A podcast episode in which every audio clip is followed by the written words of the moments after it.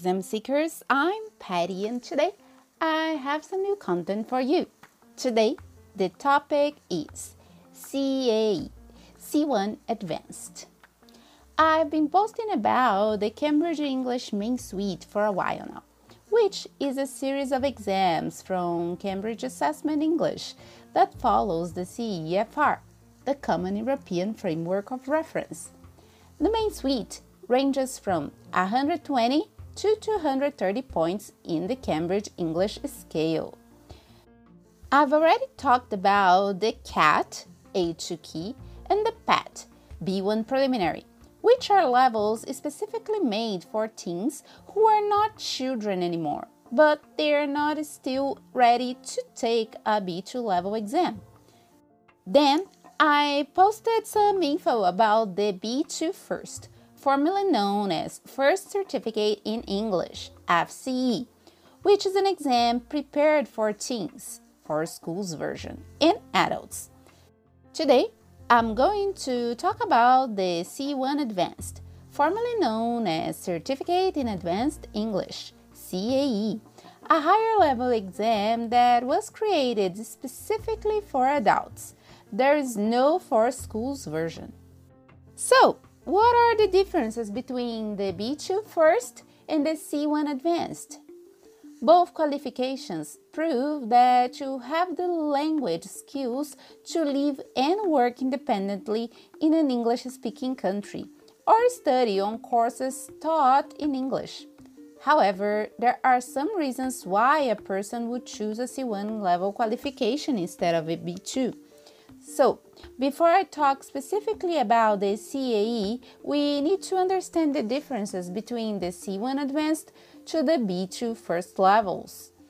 While the B2 First qualification is accepted for entry to foundation, pathway, pre-sessional courses in English speaking countries and also accepted for entry to undergraduate programs taught in the medium of English in non English speaking countries, the C1 Advanced qualification is accepted by over 9,000 educational institutions, businesses, and government departments, and it opens doors to international travels, work, and study. The B2 First is the most popular. However, the C2 Advanced is more difficult and it is accepted in more places due to its Cambridge English scale level.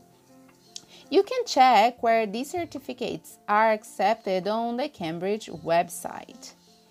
So, what does Cambridge English Advanced involve? The C1 Advanced exam is divided into four sections reading and use of English, listening, writing, and speaking. Each section is composed of four different parts, and each one carries different marks. So, first exam is reading and use of English, which consists of 56 questions divided into 8 parts. You have up to 1 hour and 30 minutes to finish the exam. Parts 1 to 3, you have texts from for which you have to choose supply missing words and form new words. Part 4, you have to write sentences in a different way. Part 5, 6, 7, and 8, you again have a text from which you have comprehension tasks, multiple choice, gap to text, with missing paragraphs and multiple matching. Writing consists of two parts in which you are asked to write two different types of texts. For both parts, you are required to write from 220 to 260 words. You have up to an hour and 30 minutes to finish writing both texts. Part 1 You read a text, then write an essay based on points included in the text. You will be asked to explain which of the two points is more important and to give reasons for your opinion. Part 2 You write a text from a choice of text types letter, email, proposal, report, or review. To guide your writing, you will be given information about contexts, topic purposes, and target reader. Listening consists of 30 questions divided into four parts. The tracks will be played twice before moving on to the following piece. The full recording takes approximately 40 minutes, and all questions carry one mark for each correct answer. Part 1 two multiple choice questions for each of three short conversations.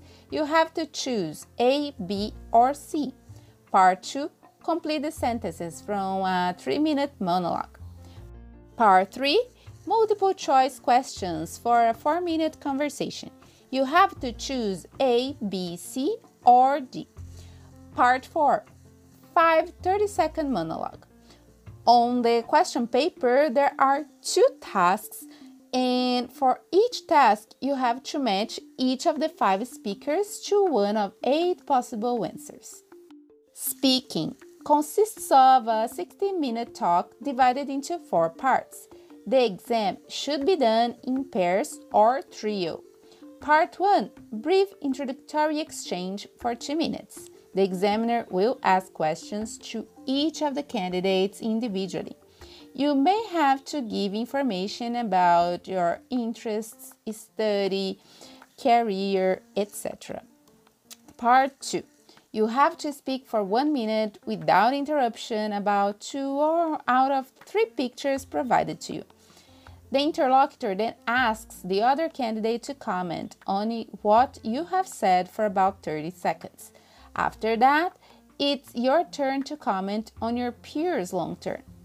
The questions you have to answer about your photographs are written at the top of the page to remind you what you should talk about. Part 3 You will discuss some ideas based on written prompts with the other candidates for 2 to 3 minutes. After the discussion, the examiner will ask you another question which requires you to make a decision. You have 1 to 2 minutes to make a decision. Part 4 you will discuss for 5 minutes the topics from part 3 in more depth. You can choose how you are taking this exam. There are not many differences, but you should think about which option is the best way for you, if computer based or paper based. We usually take paper based mocks, so you might be more familiar with the handwritten model.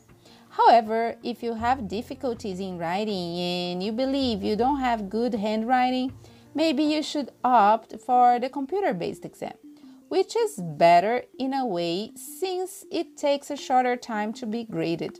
Therefore, it provides you with the certificate much sooner, since it doesn't have to be sent to Cambridge, but it's definitely up to you. Uh, now, Let's understand how the grades are calculated and the certificate awarded. Your overall performance is calculated by averaging the scores you achieve in reading, writing, listening, speaking, and use of English. The weighing of each of the four skills and use of English is equal. The exam is targeted at level C1 of the CEFR, the examination also provides reliable assessment at the level above C1, level C2, and the level below, level B2. Scores between 142 and 159 are also reported for the C1 Advanced. You will not receive a certificate, but your, your Cambridge English Scale score will be shown on your statement of results. And before I tell you what goes in your statement of results, let me tell you about the Cambridge English Scale score. So, if you get from 200 to 210, you get a grade A, which is the C2 level of the CEFR.